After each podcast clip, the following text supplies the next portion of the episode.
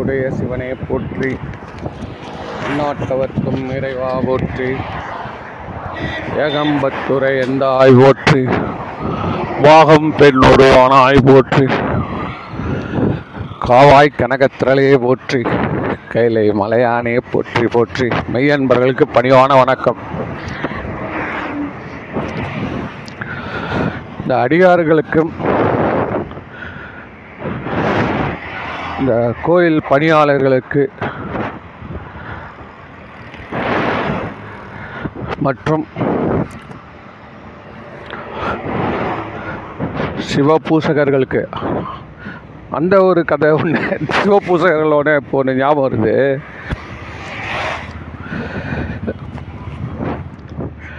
அதாவது நான் சொல்கிறது ஒரு முப்பது நாற்பது வருஷம் முன்னாடி சிவபூஜை பண்ணக்கூடிய எங்கள் குடும்பத்தில் இருக்கக்கூடிய பெரியவங்களுக்கு வந்து சந்தன கட்டை தான் நம்மக்கிட்ட கேட்பாங்க. அது எதுவும் கேட்குற சந்தன கட்டை தம்பி கொஞ்சம் சந்தன கட்டை வாங்கி கொடுத்தா நல்லாயிருக்கும். ஏன்னா அந்த சந்தன கட்டையை அந்த கல்லில் எழுச்சி எழுச்சி எழுச்சி அதுவே குறைஞ்சது ஒரு பதினஞ்சு டு இருபது நிமிஷம். வேலை தனியாக தினமும் செய்யணும். அந்த சந்தனத்தை உருவாக்குறது. ஏன்னா பல விதமான தெய்வங்கள் மூர்த்திகளை நம்ம வந்து அந்த பூஜை அந்த மனை மேலே அவங்கள வந்து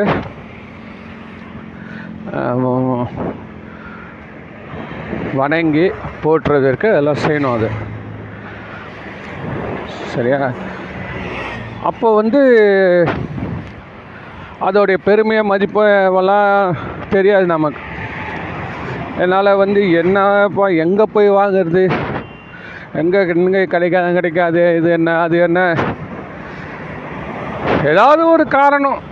இருந்த வா- வாழ்க்கையோட ஒரு வேகம். அதனால் அப்போ அது தெரியல. அதுக்கப்புறம் ஒரு இருபது இருபத்தஞ்சி வருஷம் கழிச்சு அடாடா அவங்களுக்கெல்லாம் நம்ம வாங்கி கொடுக்க முடியலையே. அதுக்கெல்லாம் அவங்களாம் மறைஞ்சிடுறாங்க. வாழ்க்கை சுற்றலில். அதுக்கப்புறம் நான் என்ன பண்ணேன் யோசனை பண்ணேன். சரி நம்ம வந்து வாழ்க்கையில் ஒரு குறை வச்சுருக்கோம் அடியாருங்களுக்கு என்னென்னா சந்தனக்கட்டை வாங்கி கொடுக்கல. அதனால் நம்ம வந்து சந்தனக்கட்டை ஐநூறுரூபா நான் சொல்கிறது இருபது வருஷம் முன்னாடி ஐநூறுரூபா சார். இன்றைக்கி இது குறைஞ்ச ரெண்டாயிரரூபாவது இருக்கும் வச்சுங்களேன். அந்த சந்தனக்கட்டையை வாங்கி சி- சிவராத்திரி அன்னைக்கு ஏகாம்பரநாதேஸ்வரர் கோயிலில் வரிசையாக உட்காந்து சிவ பூஜை பண்ணுவாங்க இரவெல்லாம். நிறைய சிவனடியார்கள் வருவாங்க சிவ பூசகர்கள்லாம் வருவாங்க.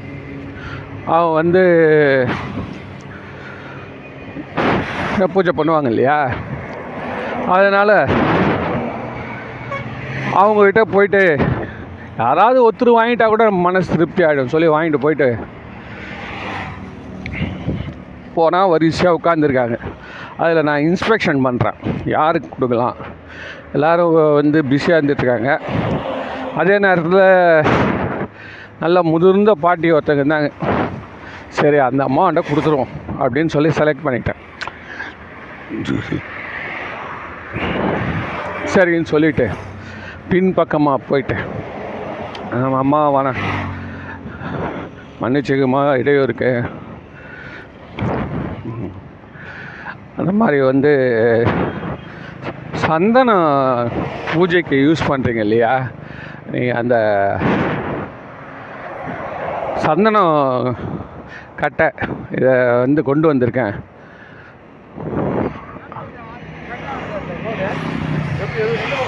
நேரம் லெஃப்ட் உடனே போனவுடனே இந்த மாதிரி இதை வந்து வாங்கிக்கோங்கம்மா அப்படின்னு எடுத்து இதை காமிக்கிறேன். அதுவும் வந்து காதி கிராஃப்டில் வாங்கினது சார். இவ்வளோ பெரிய சந்தன கட்டை நல்லா கனமாக இருக்குது நல்லா கைப்பிடி அளவில் இருக்குது சார். அந்த அம்மா வந்து அவங்க பேச மாட்டாங்க. அதனால் அவங்க என்ன பண்ணாங்க இப்படி கை காட்டுறாங்க. நோ நோ அப்படின்னு. நாங்களாம் இப்போ அது யூஸ் பண்ணுறதில்ல அப்படின்னு கன்வே பண்ணிவிட்டு தாங்கிட்ட இருந்த சந்தன பில்லை எடுத்து காட்டுறாங்க. ஓகே ரைட்டு சரிம்மா ஓகே நல்லது சொல்லிட்டு. ரெண்டாவது செலெக்ஷன் இறங்குறேன் சரி ரெண்டாவது யார்? அப்படின்னு. நல்ல ஒரு முதிர்ந்த நிலையில் இருக்கக்கூடிய சிவஞானியாக இருக்கக்கூடிய பார்த்தாலே ஒரு ஒரு வைப்ரேஷன் தெரிகிற மாதிரி இருக்கக்கூடிய ஆள். ஒரு பெரியவர் அவர்கிட்ட போனேன். ஐயா இதை வாங்கிக்கிறீங்களா? அவங்கள ஏன்பா இந்த காலத்துலலாம் இதெல்லாம் யார்ப்பா ஏசின்னு இருக்காங்க? எல்லாம் பில்லை வாங்கி போட்டு இல்லை பவுட்ரு அதுக்குன்னே வருது. சார் அதில் இருந்தவங்க ஒரு ஐம்பது பேருமே வாங்கலை சார். ஐம்பது பேர் உட்காந்து பூஜை பண்ணுறாங்கடா ஐம்பது பேருமே ஐயோ இதை வேணாம் விட்டுருப்பா. நிஜம். அதுக்கப்புறம் வேற ஒரு இடத்துல போய் வேற ஒருத்தங்கிட்ட எதிர்பாராமல் கெஞ்சணுன்னா அதுக்கப்புறம் ஒருத்தங்க வாங்கிக்கிட்டாங்க.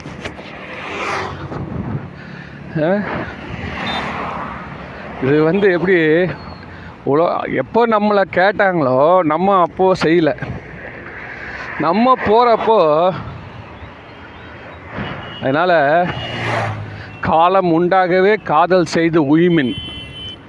என்ன அதனால் மாணிக்கவாசர் சொல்கிற மாதிரி. இந்த மாதிரி அடியார்கள் இப்போ நம்ம சொல்கிறோம்ல எல்லாம் அடுத்த தலைமுறையில் இவெல்லாம் இருக்க முடியாது. எல்லாமே கார்ப்பரேட் ஆகிடும் இப்போ ஏதோ இந்த நேரத்தில் ஏதோ இருந்துகிட்ருக்காங்க என்ன? நான் சொன்னது மாதிரி ஏழைகளுடைய வயிற்றில் தான் புண்ணியத்தை வந்து சிவ புண்ணியமாக ஆக்கலாமா? ஏழையின் சிரிப்பில் இறைவனை கண்டேன்றாங்கல்ல? நம்மளுக்கு அவங்களுக்கும் ரொம்ப ஒன்றும் பெரிய வித்தியாசம் இல்லை. எல்லாருமே கிட்டத்தட்ட அப்படியே தான் நம்மளும் சொல்கிறோம் நம்ம சொல்கிறது எந்த காலத்துக்கும் நிற்கும். அதுதான் நின்றுட்டு இருக்குது. அதனால் இப்போ இப்போ இந்த இதுதான் வந்து மிக மிக முக்கியமான ஒரு கருத்து. காலம் இருக்கிறப்ப செய்யணும். நம்ம ஒன்று நினச்சிட்டு இருப்போம். ஓ அப்படியா? ஐயா இதை சொல்லிட்டாரா? இப்போ இனிமேல் போய் இதை செஞ்சால் போதுன்னா by the time that will be over அதனால் நம்ம தான் அருள் நிலையில் இருந்து பார்க்கணும் சார். வேறு ஒன்றுமே இல்லை. அருள் நிலையிலிருந்து உயிர்களுக்கு சமத்துவம் நான் சொன்ன மாதிரி கடவுள் வந்து அவர் இந்த உலகத்தை அப்படி இந்த மேடும் பள்ளமாக தான் படைச்சிருக்காரு. இந்த உலகத்துல திறமை உள்ளவன் திறமை இல்லாதவன் தான் படைச்சிருக்காரு. அவரோட அவர் கொஞ்சம் டஃப் மாஸ்டர்னு வச்சுப்போமே. இப்போ நம்மெல்லாம் வந்து குரூப் ஸ்டடி பண்ணுற ஸ்டூடெண்ட்ஸ் மாதிரி வாஜர் தான் அடிக்கிறாரு தப்பாக சொல்லிட்டா. இந்த குரூப் ஸ்டடி சொல்லி கொடுப்பான். பக்கத்தில் இருக்க, இந்த வார்த்தை வந்தால் இந்த வார்த்தை போட்டுடுறா பாசுறா நீ. அவன் சொல்கிறப்ப நம்மளுக்கு புரியும். வாத்தியார் சொல்கிறப்ப கூட புரியாது. நம்ம கூட இருக்கிற சொல்கிறப்போ நமக்கு பளிச்சுன்னு புரியும். புரியுமா இல்லையா? நிறைய பேர் சொல்லுவாங்க பெரிய எக்ஸாம்பிளாக சார் டிஸ்கஸ் பண்ணுங்க சார்னுவோம் டிஸ்கஸ் பண்ணி படிங்க அப்படின்னு தனியாக படிக்கிறத விட டிஸ்கஸ் பண்ணி படிக்கணும் டிஸ்கஸ் பண்ணுறப்ப என்ன ஆகுதுன்னா நம்மளுக்கு பார்ட்டிசிபேஷன் வருது. அது உள்ள நம்ம ஈடுபாடு வருது. இல்லைன்னு சொன்னால் இந்த மைண்டை ஒன் சைடாக வாங்கி வாங்கி வாங்கி அது தன்னுடைய பவரை இழுக்க இழக்க ஆரம்பிக்கும். அதனால் இந்த டிஸ்கஷன் பண்ணி பண்ணுறது தான் இந்த அடியார் கூட்டம். இந்த அடியார் கூட்டத்தில் நீங்கள் அவங்கக்கிட்ட என்ன வேணால் ஒரு சந்தேகத்தை கேட்டுக்கலாம். நீங்கள் என்ன பண்ணுறீங்க எப்படி பண்ணீங்க அப்படின்றப்ப அவங்களுடைய முயற்சிகள் அதெல்லாம் கொஞ்சம் கொஞ்சமாக நமக்கு வந்து ஒரு நம்பிக்கையை ஊட்டும். வந்து எத்தனையோ அடியார்கள். என்ன மாதிரியான ஒரு அற்புத இந்த உறவாடல்கள் இறைவனோட உறவாடல் பண்ணி தான் வந்திருக்கிறாங்க. சும்மா வர முடியாது. ஒரு ஸ்டேஜுக்கு வந்து ஒருத்தன் நிற்கிறான்னா சார் எனக்கு தெரிஞ்ச ஒரு அடியார் சார். தெரிஞ்ச ஒரு ஒருத்தர். அவர் வந்து ஒரு ஓதுவார். அவர் இறைவனுக்காக வந்து தினமும் தினமும் இறைவனுக்காக திருக்கோயிலில் போயிட்டு அந்த திருக்கோயில் கேட்டு மூடியிருந்தா கூட சரி சார். வரதுக்கு லேட் ஆகிடுச்சு எங்கேயோ வலையில். வந்து கூட நின்று பத்து இருபது பாட்டு பாடிட்டு தான் வீட்டுக்கு போவார் சார். இதோ ஒரு தொண்டாக வச்சுருக்கார். அவரை போயிட்டு கேட்டோம் எதனால் அப்படி கோயிலே சாத்தியாச்சு. அப்போவும் நீங்கள் நின்று பாடிக்கிட்டு இருக்கீங்களே. நாளைக்கு வந்து பாடலாமே. இல்லை சேர்த்து பாடலாமே அப்படின்னா அதுக்கு அவர் சொல்கிறாரு இந்த கடன் கொடுத்தவன் இருக்கான் இல்லையா? அவனுக்கு வட்டி மட்டும் கரெக்டாக கொடுத்துடணுமா? சொல்கிறாரு கடன் கொடுத்தவன் இருக்கான் இல்லையா? அவனுக்கு வட்டி மட்டும் கரெக்டாக கொடுத்துடணுமா? அவன் என்ன சொல்லுவானா அந்த அசல் இங்கேயே இருக்கட்டும்னு அசல் நீ எப்போ கொடுக்குற கொடு அவசரம் இல்லை வச்சுக்கோ.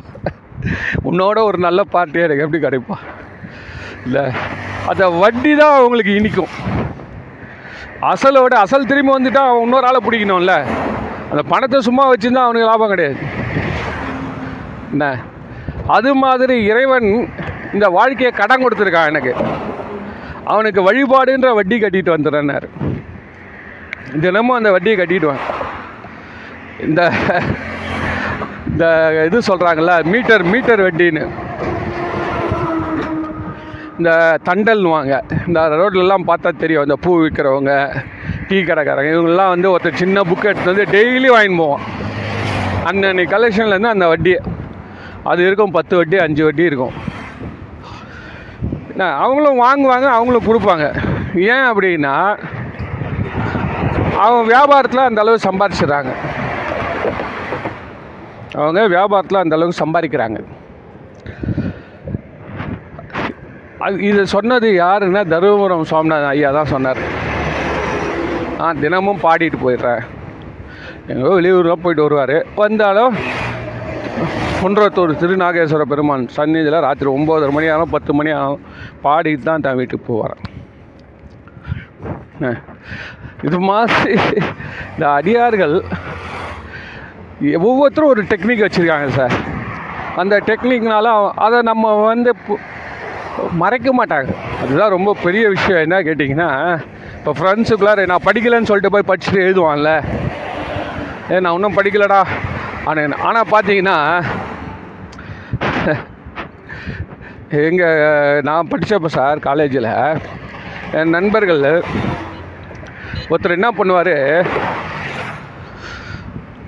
தன்னுடைய ரூமை பூட்டிட சொல்லுவார் சார் தான் ரூமை பூட்டி ஜன்னல் வழியாக சாவி வாங்கிட்டு உள்ளே உட்காந்துட்டு கதவெல்லாம் சாத்திட்டு படிச்சுட்டு இருப்பார். நம்ம போகிறோன்னா அவர் உள்ளே படிச்சுட்டு இருப்பார் வெளியில் பூட்டு தொங்கும். எல்லாம் டிஸ்டர்ப் பண்ணாமல் போயிடுவான். எங்கே போயிருக்கிற அம்பளத்தை பார்த்தா உள்ளே உட்காந்துருவா நல்லடா பூட்டு தொங்குதே அப்படின்னுட்டு ஆனால் பார்த்தா உள்ள லைட் எரியுது உடனே அந்த கதவு இடுக்கு வழியாக ஒரு வீரல் ஒரு விரிவு விட்டுருக்குது. அதை வழியாக பார்த்தா உள்ள வந்து வாய் சொல்லி சொல்லி சொல்லி வாயை அசைச்சு அசைச்சு அப்படியே படிச்சுட்டு இருக்கிறது தெரியுது. சரி டிஸ்டர்ப் பண்ணக்கூடாது வந்தாச்சு. என்ன? இது மாதிரிலாம் இது வந்து உலகத்தில் இயல்பு சார். ஒவ்வொரு மனிதனும் தனக்குன்னு ஒரு ரகசியத்தை வச்சு இல்லைன்னா அவன் பழைக்க முடியாது. இது உலக இயல்பு. ஆனால் அடியாரில் என்ன பண்ணுவாங்கன்னா ஒரு கூட்டத்துக்கு நீ வரீங்கன்னா மகிழ்ச்சியாக வரவேற்பாங்க சார். ஏன்டா வந்துட்டான்னு சொல்லவே மாட்டான் சார். நீ யார்? நீ என்ன? பேக்ரவுண்ட் என்ன? இதெல்லாம் இந்த செக்ஸ் எல்லாம் கிடையாது. அடியான ஒருத்தர் வந்துட்டா போதும். இவ்வளோ ஒரு மகிழ்ச்சி. அந்த ஆனந்தம் வந்து பெருகுது. இதுவும் ஒரு வழிபாடு அப்படின்னு நமக்கு காமிச்சு கொடுத்தது நம்ம சைவ மதம். இப்போ நேற்று நான் வந்து ஒரு விஷயம் சொல்ல விட்டுட்டேன். அது என்னன்னா அந்த மாயவரம் பக்கத்தில் இருக்க கோயிலில் இருக்கிற அந்த ஒரு மடப்பள்ளி ஐயருக்கு வந்து அவருக்கு நான் வந்து ஒரு உதவி பண்ணணும்னு நினச்சி ஒரு ரெண்டாயிரம் ரூபாய் எடுத்து வச்சேன். அதாவது பதினேழு பதினெட்டு வருஷம் முன்னாடி வச்சுப்போமே. ரெண்டாயிரம் ரூபாய் எடுத்து வச்சேன். எடுத்து வச்சுட்டு ஏன் எடுத்து வச்சேன்னா வேறு ஒன்றும் இல்லை. பா ஒரு பார்த்தா ரொம்ப வறுமையில் இருக்க மாதிரி இருக்குது மற்ற யாரும் உதவி பண்ணவும் மாட்டேன்றாங்களே இந்த மாதிரி கூட்டத்துக்கு. சரி நமக்கு வந்து கொஞ்சம் பணம் வந்தது. அதனால் நம்ம முதல்ல இப்போ எல்லோரும் சொல்லுவாங்களா பணம் வந்தால் நான் வந்து இந்த அபிஷேகம் பண்ணுறேன் ஆராதனை பண்ணேன் அர்ச்சனை பண்ணுறேன் இல்லை இந்த டூர் வர அது வர ஏதோ ஒன்று சொல்லுவோம் இல்லையா? ஆனால் வந்து நான் என்ன பண்ணேன்னா வந்து இவருக்குன்னு எடுத்து எடுத்து வச்சிட்டேன். எடுத்து வச்சுட்டு ஒரு ஒன் ஆர் டூ மந்த்ஸில் வந்து நாம் வந்து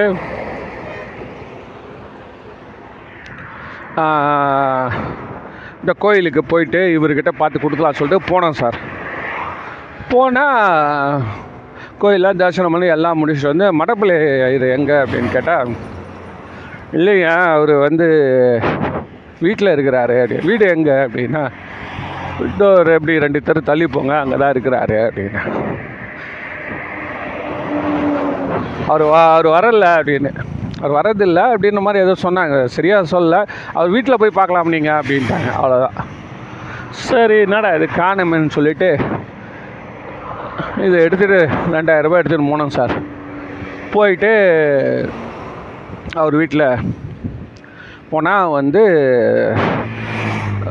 வாசலில் ஒரு ஒரு சின்ன என்ன சொல்கிறது தோட்டம் மாதிரி இருக்குது. அது பின்னாடி வீடு.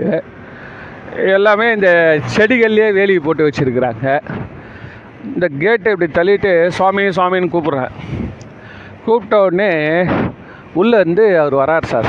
இந்த நம்மளே வந்தவர். எப்படி வரார்னா ஒரு கையில் வந்து இந்த நடக்க முடியாமல் இருக்கிறவங்க தாங்கி தாங்கி தோல் பட்டை வச்சு இப்படி தள்ளி தள்ளி போவாங்க இல்லையா? ஒரு ஸ்டிக்கு அது மேலே சாஞ்சிக்கிட்டு அது மாதிரி அந்த ட்ரையாங்கிள் மாதிரி இருக்கிற ஸ்டிக்கு மேலே சாஞ்சி சாஞ்சி அந்த வராரு. தள்ளி தள்ளி ஐயோ என்னப்பா அது அப்படின்னு. சுவாமி என்ன ஆச்சு? என்ன ஆச்சு? என்ன? இந்த மாதிரி விழுந்துட்டேன்பா. அதனால் வந்து ரெண்டு மூணு மாதமாக இப்போ நான் கோயிலுக்கே போக முடியுதில்ல இந்த மாதிரி விழுந்துட்டுருக்கேன். அப்போ போய் கட்டு கட்டு போட்டு வந்தேன் அப்படின்னாரு. அப்படியா சாமி சரி சாமி நல்லா ஆகிடும் அப்படின்னு சொல்லிட்டு இந்த பணத்தை எடுத்து அவர் கையில் கொடுத்தோம் சார். அதை வந்து அப்படி வாங்கி அடுத்த நிமிஷம் அந்த கோயிலை பார்த்து தன்னுடைய தலைமையில் அதை வச்சுக்கிட்டார் சார்.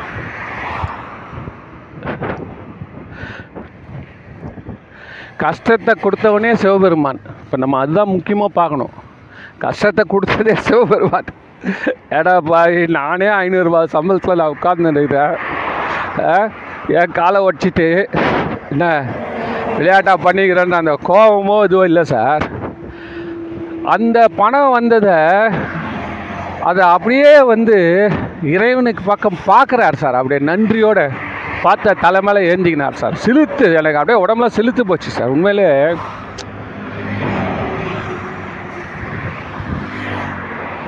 அது அடியார் கூட்டத்தில் பழகுறப்போ நமக்கு அந்த என்ன சொல்கிறது லைவ் டெமோ இப்போலாம் ஆங்கிலத்தில் சொல்லாத புரியுது. லைவ் டெமோ லைவ் டெமோ காட்டுறாங்க சார். அப்போ தான் நம்ம வந்து அதை நம்புகிறோம் ஒரு செல்ஃபோன் வாங்க போகிறோம் மொபைலு நாற்பதாயிரம் முப்பதாயிரம்ன்றான். சும்மா அப்படியே பெட்டியை காமிச்சதா இல்லையா ஒரு லைவ் டெமோ கொடுக்குறான். அது என்ன ஃபாஸ்ட்டாக போகுது வருது என்ன அப்ளிகேஷன் திறக்குது வருது எல்லாம் பார்க்குறோம்ல. அதுதான் நடமாடும் கோயில் அவங்க. கோயில் அசையாமல் இருக்குமா. அது வந்து ஆலயம். ஆனால் நடமாடும் கோயில்ன்றது வந்து கோயிலே நடமாடுதான் சார். உள்ள சிவபெருமான் குளிங் குளிங் நாடின்னு போகிறார் சார். அதுதான் சிவனடியார்கள். இப்படி தான் நம்ம நினைக்கணும். நடமாடும் கோயில் யாருன்னா நம்பர் கொன்று நடமாடும் கோயில்னா நம்புபவர்கள். இறைவனை நம்புபவர்கள் தான் நடமாடும் கோயில். இதெல்லாம் நம்ம நல்லா புரிஞ்சுக்கணும்.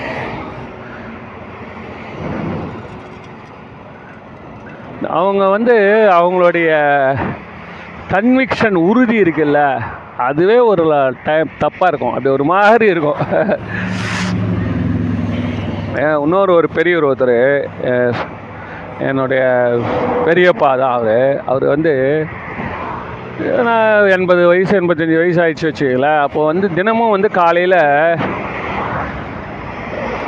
இந்த தேவார கோஷ்டி கூட தேவாரம் பாடிக்கிட்டே போவார். எங்கே போவார்? கோயில். அந்த ஒரு நாலு மாட வீதி ஊ- ஊர்வலம் வரப்போ எப்போ இந்த திருவிழா காலத்தில் ஒரு பத்து நாள் ப பதினஞ்சு நாள் போவார் வச்சுக்கோங்களேன். அந்த பதினஞ்சு நாளில் அவர் போகிறப்போ ஒரு குறிப்பிட்ட நாள் அன்னைக்கு ஏதோ ஒரு கல் தடுக்கி கீழே விழுந்துட்டார் சார். கீழே விழுந்துட்டோடனே ஃப்ராக்சர் ஆகி போச்சு. கால். கால் ஃப்ராக்சர் ஆனவுடனே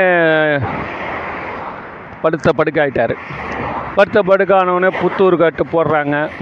அதுக்கப்புறம் அது ஒரு ரெண்டு மூணு வாட்டி போயிட்டு வந்தாங்க. ஒன்றும் சரியாக வரல. திருப்பியும் போகிறாங்க திருப்பி வராங்க. கிட்டத்தட்ட ஒரு ரெண்டு மூணு மாதம் அவர் படுத்த படுக்கையாக படுக்கையிலேயே எல்லாமே இருந்து ரொம்ப சொ அந்த அவருடைய மனைவி என்னுடைய பெரியம்மா எல்லாமே உதவி பண்ணிகிட்ருக்காங்க அப்போ வந்து வந்து அவர் இந்த அளவுக்கு வேதனை இருக்கிற அவரை போய் பார்க்க போனேன். அவரை போய் சந்திச்சு அவரை போய் நான் கேட்டேன். எப்படி இருக்கீங்க? என்ன இருக்கீங்க? எல்லாத்தையும் விசாரிச்சுட்டு அவங்களுக்கு செய்ய வேண்டிய சில உதவிகள்லாம் பண்ணிவிட்டு அவர்கிட்ட கிளம்புறதுக்கு முன்னாடி ஒன்றே ஒன்று தான் கேட்டேன். இப்போ உங்கள் மனநிலை எப்படி இருக்குது? படுத்து அப்படியே வந்து பீஷ்மர் மாதிரி ஊந்து கிடக்கிறார் சார். ஆனாலும் இப்போ எப்படிங்க உங்கள் மனசு எப்படி இருக்குது ஆண்டவன் மேலே உங்களுடைய எண்ணங்கள் எப்படி இருக்குது? அப்படின்னு நான் கேட்டேன். யூஸ்வலாக என்ன சொல்லுவாங்க எல்லாரும்? ஏதோ போகிற நேரத்தில் நிம்மதியாக என்னை அமுச்சு வச்சவான்னு பார்த்தா இந்த மாதிரி என்னை வந்து கோலம் பண்ணுறானே இறைவன் அப்படி தானே எல்லாரும் ஒரு சலிப்பு வரும். அது வரல சார். அவர்கிட்ட நான் கேட்டேன். அப்போ அவர் சொன்ன ஒரு பாயிண்ட் இதெல்லாம் சில வாழ்க்கையில் நம்மளை வந்து உந்து சக்தியாக இருக்கக்கூடிய மைல் ஸ்டோன்ஸ் அவர் சொல்கிறாரு ஒரே வார்த்தை தான் சொன்னார் தப்பு என் பேரில் இல்லை தப்பு தப்பு என் பேரில் இல்லை தப்பு அவன் பேரில் போயிடுச்சுட்டார் அவ்வளோதான் அதாவது அவர் மனசு என்ன சொல்கிறாருன்னா நம்ம மேலே எந்த தப்பும் கிடையாது. இந்த வினை நடந்ததுக்கு நான் நல்ல பொறுப்பு. இறைவன் தான். அதனால் இந்த ஏயர்கோன் கலிக்காமர் சொல்கிற மாதிரி தான். என்ன? நாங்கள் உன்னை கும்பிட்டு இருக்கிறோம். ஆனால் நீ ஏன் சுந்தரனை தூக்கி நிற்கிற சுந்தரன் கையில் வந்து தான் நோய் போகணும். சரி. உன்னுடைய தீர்ப்பு உன் உலகம் உன் தீர்ப்பு. அப்படின்னு. என்ன? இறைவனுக்கு தலை வணங்கி போயிடறாங்க சரி இருக்கட்டும்பா நீ இரு. தீர்ப்பு வந்துச்சுன்னா என்ன பண்ணுற சுப்ரீம் கோர்ட் தீர்ப்பு வந்துன்னா அதை எதிர்த்து பேசினா உள்ளே தள்ளிடுவான். ரைட்டு. அதனால் சரி ரைட்டுப்பா. இது சுப்ரீம் தீர்ப்பு. இருந்தாலும் எங்கள் மேலே எந்த தப்பும் இல்லை. அப்படின்னா தீர்ப்பு தப்புன்னு தானே அத்தா அது சொல்லக்கூடாது. நேராக சொல்லக்கூடாது. குற்றவாளிக்கு எது அகைன்ஸ்டாக தீர்ப்பு வந்துச்சு சார். குற்றவாளி சொல்ல என் மேலே எந்த தப்பும் இல்லைன்றான். அதே நேரத்தில் தீர்ப்பையும் எதிர்த்து பேசலை. என்ன ஒரு டெமோக்ராட்டிக்காக போகிறாங்க பாருங்கள் தீர்ப்பை விமர்சிக்கக்கூடாது அவ்வளோதான் சரி. ரைட் எல்லாம் நம்ம வந்து எதையும் தாங்கும் இதயம். அவ்வளோதான் அதை சொல்லிட்டு ஒன்று என்ன சொல்ல வரீங்க அப்படின்னு கேட்டான் அவரை. அப்போ அவர் சொல்கிறாரு இந்த மாதிரி இதுவே நான். ஏதோ ஒரு கேளிக்கையோ இல்லை ஏதாவது ஒரு பொழுதுபோக்குக்காகவோ நான் போய் விழுந்துன்னு வச்சுக்கோங்க. இந்த மீளா பழி எனக்கு வந்திருக்கும். இந்த வயசில் உனக்கு ஏன் ஏன் சினிமா தேட்டர் போகிறேன் இந்த வயசில் அப்படி என்ன ருசி ஹோட்டல் ஹோட்டலாக போயின்னு இருக்கிற? இந்த வயசில் உனக்கு என்ன ருசி? உனக்கு என்ன மால் மாலாக போகிற உனக்கு என்னத்துக்கா இதெல்லாம்? ஜனங்க வந்து ஜனங்க சொல்கிறது ஒரு பக்கம். என் வாழ்க்கையே நானே அர்த்தமற்றதாக ஆகிட்டுருக்கோம் என் சாவு எப்படி இருக்கணும்னா அது இறைப்பணி செய்கிறப்போ இப்போ எனக்கு வந்து இந்த பிரச்சனை வந்திருக்குன்ற பட்சத்தில். இதை இது நம்ம ஏற்கனவே சொன்னோம் பாருங்கள் நம்ம மெய்ப்பொருள் நாயனார் மாதிரி. அவருக்கு சாதாரண இருமல் ஜுரம் வந்து செத்துருந்தால் வரலாற்றில் என்ன இருக்குது ஒரு சிவனடியார் சிவத்தொண்டு செய்கிறப்ப தான் சாகணும். அதனால் அவர் க்ளீனாக சொல்கிறாரு சிவத்தொண்டு செய்கிறப்ப என்னை சாய்ச்சிருக்கிறான் இறைவன்னா இதை விட நான் என்ன சொல்ல முடியும்? ஆனால் இறைவனுடைய தீர்ப்பு நம்மளால் புரிஞ்சிக்க முடியாது.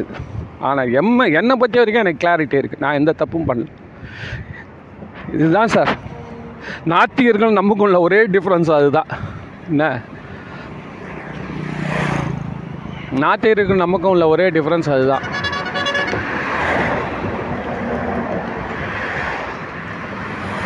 அது என்னன்னா தன்னுடைய சுய ஒழுக்கம் இருக்குல்ல அது வந்து ஃபாலோ பண்ணுறது ரொம்பவும் ஒரு பெரும் முயற்சி இல்லாமல் ஆன்மீகத்தில் நடந்துடும் ரொம்பவும் பெரும் முயற்சியே இல்லை. சாதாரணமாகவே நடந்துடும் அந்த நாத்தியத்தில் இருக்கிற என்ன பண்ணுவாங்கன்னா அவங்களுடைய அறிவு அவங்க ஒரு ஒரு வாட்டியும் ரிக்ரூட் பண்ணி தான் கொண்டு வரணும். காலத்துக்கு ஏற்ற மாதிரி. ஏன்னா அவங்களுக்கு வந்து அவங்க தான் குறிக்கோள். அப்போ வந்து அந்த லைன் கரெக்டாக இருக்குதான்னு அப்பப்போ செக் பண்ணிகிட்டே இருக்கிறதுன்றது ரொம்ப கஷ்டம். இப்போ நம்ம அப்படி இல்லை இது ஒரே ரூட் இந்த தண்டவாளத்தில் ஏறி போயிட்டே இருக்க வேண்டியது தான் அவன் எப்படியோ வழி கண்டுபிடிச்சின்னு வரான் விடு. ஆனால் இது அவ்வளோ ஈஸியாக போயிடும். என்ன வந்து ஏற்கனவே வந்து இந்த மாதிரி சிவனடியார்கள் சிவத்தொண்டு செய்து வாழ்ந்து கொண்டு இருக்கிறார்கள் இதெல்லாம் ஏமம் இதெல்லாம் நியமம் அப்படின்னு வச்சுட்டான். இது செய்யணும் இது செய்யக்கூடாதுன்னு டூஸ் அண்ட் டோன்ஸ் வச்சிட்டான். ஸோ அதுக்கு உட்பட்டு போயிட்டே இருக்க வேண்டியது தான் ரொம்ப ஈஸியாக அந்த ட்ரெயின் போகிறதுக்கும் பஸ்ஸு போகிறதுக்குள்ள வித்தியாசம் சார் அவ்வளோதான் ட்ரெயின் போகிறப்போ வழியில் கேட்லாம் மூடி வைப்பான். பஸ்ஸு போனால் எவனா கேட்டு மூடி வைப்பானா? ஓ பஸ்ஸு நீ நின்று போடானுவான் என்ன அது அதே மாதிரி இது வந்து ஒரு இனிமையான ஒரு பாதை. அதனால் அப்போ அவர் சொல்கிறாரு இந்த மாதிரி என் மேலே எந்த தப்பும் இல்லைப்பா. பழியெல்லாம் அங்கே போயிடுச்சு தவிர்த்து என் மேலே எந்த பழியும் இல்லை. நான் சிவத்தொண்டு செய்து கொண்டே இருந்தேன். அதனால் நான் எனக்கு வந்து ஒரு ஆபத்து வந்ததுதான் கூட அது சிவபெருமானுக்கு தான் பொறுப்பு தவிர்த்து என்னால் இந்த பூமியில் என்ன செய்ய முடியுமோ நான் செஞ்சிட்டேன் அப்படின்னு உறுதியாக சொல்கிறாரு சார். இப்போது இது மாதிரி அப்போ நம்மளால் எப்பவுமே நம்மளால் சொல்லிகிட்டு இருக்க முடியுமா? வி ஹேவ் டு எப்பவுமே நம்மளை செக் பண்ணணும். அப்படின்றது தான் அவர் சொல்கிறது நம்ம மேலே தப்பு இல்லாமல் பார்த்துக்கோ இறைவன் வந்து நன்றே செய்வாய் பிழை செய்வாய். நானும் இதற்கு நாயகமேன்றார் மாணிக்கவாசன். அப்பா நீ என்ன வேணால் பண்ணு என்ன- எனக்கு நல்லதுமா சீஃப் மினிஸ்டர் போஸ்ட் வாங்கி கொடுத்த. எங்கேயோ ஒரு ஊரில் நான் பாட்டு வேதம் படிச்சு உட்காந்துருந்தேன் எவ்வளோ பேர் படிச்சுக்கிறான்? ஆனால் என்னை கூப்பிட்டு சீஃப் மினிஸ்டர் கொடுத்த. அன்றைக்கி நல்லது செய்த. இன்றைக்கி வந்து மண்ணில் சுட சுட காவிரி மணலில் போட்டு என்னை பெரட்டி எடுக்கிறான் பாண்டியன். கொதிக்க கொதிக்க. உடம்பெல்லாம் ரணகலமாக ஆகுது அப்போ பேசு இதால் நீ உனக்கு எப்படியாவது நீ செய்வ. உன்னுடைய ரூட்டில் எங்களுக்கு புரியாது. நாங்கள் அதை பற்றி ஆராய்ச்சி பண்ணுறது வேஸ்ட்டு ஏதோ ஒரு நல்ல தாய் மாதிரி நீ நந்துக்கிற நீ அடிக்கிறா தாய் கசப்பு மருந்து கொடுக்குறா. குழந்தைக்கு புரியுமா? புரியாது. அது மாதிரி எங்களுக்கு அது புரியாது. ஆனால் எங்களுக்கு பலன் உண்டு. அந்த நம்பிக்கையோடு நாங்கள் வந்து ஒபே பண்ணுறோம் உன்னை. உனக்கு உன் லைனில் நாங்கள் வந்து போகிறோம். அதனால் எங்களுக்கு நாங்களும் உனக்கு ஒத்துழைக்கிறோம். நீ ஏன் எங்களுக்கு ஒத்துழைக்கிற? அதனால் எங்களுக்கு நோய் நீக்கம் விரைவாக நடைபெறுது. ஒரு குழந்தை எல்லாத்தையும் வாந்தி எடுத்துன்னு வந்து வச்சுக்கோ. பாலாடையில் மருந்து ஊற்றுறாங்க மருந்தே உள்ளே போடாமல் தள்ளிக்கிட்டே இருந்தால் எப்படி சார் குணமாகும்? So the child has to cooperate அது எப்படி கோஆப்ரேட் பண்ணும் அப்படின்னா அது நாக்கில் முதல்ல கொஞ்சம் தேனை தடவிடுவாங்க. தடவிட்டு இந்த மருந்தை ஊற்றலாம் வச்சுக்கோ லொடுக்குன்னு முழுங்கிடும். அதுதான் இந்த தேவார திருவாசகம். இந்த அடியார்கள் உறவு சிவபூஜை இது எல்லாம் தேன் மாதிரி. ஒரு சொட்டு தேன். ஆனால் வாழ்க்கைன்ற இந்த மருத்துவத்தில் கசப்பு மருந்து வரும். சில நேரம் இனிப்பான டானிக்கும் வரும். எது வந்தாலும் நீ உள்ள முழுங்க தள்ளணும். அந்த உள்ள தள்ளுறதுக்கு தான் இவங்க எல்லாரும் ஒரு லைவ் டெமோ கொடுக்குறாங்க. லைவ் டெமோ அடியார்கள் வாழ்க்கையில் எவ்வளோ கஷ்டப்பட்டிருக்காங்க எவ்வளோ கஷ்டப்பட்டிருக்காங்க? நம்ம தருமபுரம் சாமிநாத ஐயா சொல்லுவார் இந்த மாதிரி. அதெல்லாம் வந்து சின்ன வயசுலலாம் அவரை மடத்தில் கொண்டு போய் விட்டுக்கிறாங்க தருமபுரம் மடத்தில். நீ வந்து அந்த பணி செய்து அப்படியே போய்ச்சிக்கப்பான்னு ஒரு வேளை தான் சோறு தருவாங்களாம். மடத்தில் ஒரு வேளை தான் சோறு ரெண்டு வேளை சோறு கிடையாது. இதுதான் நெறி. அவ்வளோ கஷ்டப்பட்டு அவ்வளோ தூரம் இருந்து முன்னுக்கு வந்து சொல்கிறாரு எனக்கு வந்து வீடு எவ்வளோ சம்பாதிச்சாலும் அவரால் ஒரு வீடு வாங்க முடியல சார். வீடு அவருக்கு அமையிற பாக்கியமே இல்லையா அவர் எங்கெங்கோ பண்ணி பார்த்துட்டாரு. என்ன பண்ணாலும் வீடு மட்டும் அமைய மாட்டேன் இது இப்படியே இருக்கிறப்போ அவருக்கு வந்து இந்த சேக்கிழார் கோயில் கும்பாபிஷேகம் பண்ணணும்னு ஒரு வாய்ப்பு வருது. அதனால் குன்றத்தூரில் இருக்க சேக்கிழார் கோயிலை எடுத்த கும்பாபிஷேகம் அவர் திருப்பணி செய்கிறார் திருப்பணி செய்கிறப்போ நாலு வச்சாச்சு. வர வேண்டிய இடத்துல இருந்து தான் பணம் வரலையா? சொல்கிறார் வீட்டில் வந்து மொட்டை மாடியில் ஏறி படுத்துட்டு என்னடா பண்ணுறது ஏது பண்ணுறதுன்னு ஒன்றும் புரியல. தூக்கம் வராமல் நெளிஞ்சிட்ருக்காரு அவன் அவனுக்கு நாளைக்கு வந்து பணம் கேட்க போகிறான் இதெல்லாம் அட்வான்ஸ் கொடுத்தா தான் வேலை நடக்கும். நம்ம கொடுக்க வேண்டிய யாருமே கொடுக்காம இருக்கானே. அப்போ அவங்க மனைவியார் வந்தாங்க. வந்து என்ன இப்படி ஒரே யோசனையாக இருக்கிறீங்க? ஒரே மூடியாக இருக்கிறீங்களா இப்படி ஒரு மாதிரி ஒரு இறுக்கமாக இருக்கீங்களே? என்ன சமாச்சாரம்? ஒன்றும் இல்லைம்மா அதெல்லாம் ஒன்றும் இல்லைம்மா. எல்லாமே சமாளிச்சிடலாமா? ஒன்றும் பிரச்சனை இல்லை இல்லை. தெரியுது. இல்லைம்மா எப்படியோ ஒரு லட்ச ரூபா வேணும்மா. பொழுதுவிஞ்சால் ஒரு லட்சம் வேணும் இருந்தால் தான் நம்ம வந்து அதை பண்ண முடியும். அப்படின்னோடனே அந்த அம்மா வந்து தன்னுடைய இந்த சமையல் ரூம் பாத்திரங்களை என்னென்ன சேர்த்து வச்சுருப்பாங்களோ அதெல்லாம் எடுத்து தன்னுடைய பொருட்கள் தான் நகைகள் இதெல்லாம் கொடுத்து ஒரு லட்ச ரூபா மறுநாள் ரெடி பண்ணி கொடுத்தாருன்னு சொல்கிறாரு அது கொடுத்த அப்புறம் அதே குன்றத்தூரில் ஒரு வீடு அவருக்கு கிடச்சிது சார். அவர் சொல்கிறாரு என் ஜாதகத்தில் எனக்கு வீடு இல்லைன்னு எழுதிட்டான் சார். பல ஜோசியர்கள் சொல்லிட்டான் உனக்கு வீடு இந்த ஜென்மத்தில் கிடையாதுன்னு இந்த கும்பாபிஷேகம் பண்ண பாருங்க. பெருமாள் என்ன பண்ணுறாரு கொஞ்சம் அப்படியே லைட்டாக இல்லை நேற்று சொன்னது மாதிரி தான் என்ன? சரி இவனுடைய வினையை வந்து நம்ம கொஞ்சம் இது பண்ணுவோம் ரிலீஸ் பண்ணி விடுவோம். அப்படின்னு. ஏன்னா அந்த ஸ்டேஜுக்கு இவன் அவனுடைய வேகம் அந்த தவத்தினுடைய சூடு அதிகமாகிறப்ப அந்த வினை எரிஞ்சு போகுது. வேறு ஒன்றும் இல்லை. இதான் விஷயம். இந்த தவம் பெருக பெருக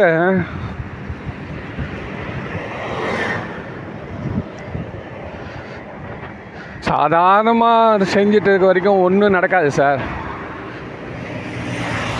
போய் அந்த முட்டி மோதணும். அப்போ தான் அது வருது.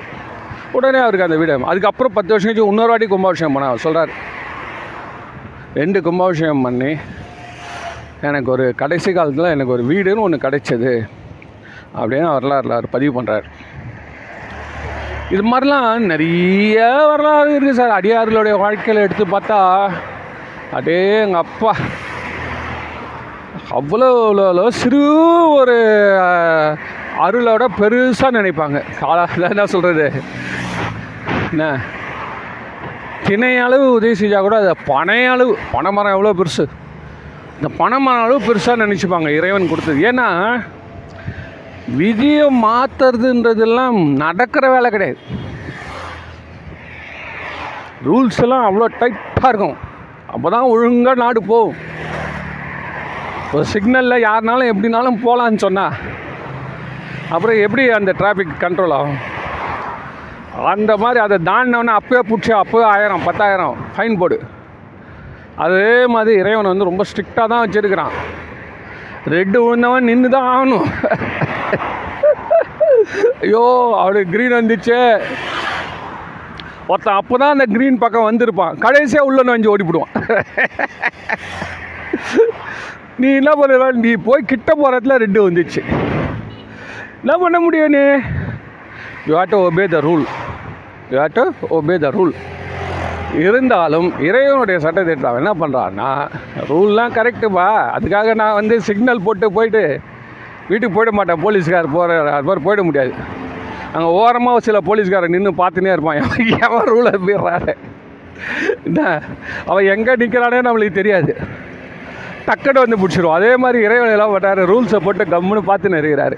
எவன் என்ன பண்ணுறான்னு இந்த அது பனிஷ்மெண்ட்டுக்கு மட்டும்தான். ஆனால் நம்ம சுவாமி என்ன பண்ணுறாரு ரூல்ஸை ஃபாலோ பண்ணுறவனுக்கு எங்கன்னா ஒரு இடத்துல யாராவது நாட்டில் கூப்பிட்டு போலீஸ்காரப்பா நீ நல்லா ரூல்ஸ் ஃபாலோ பண்ண.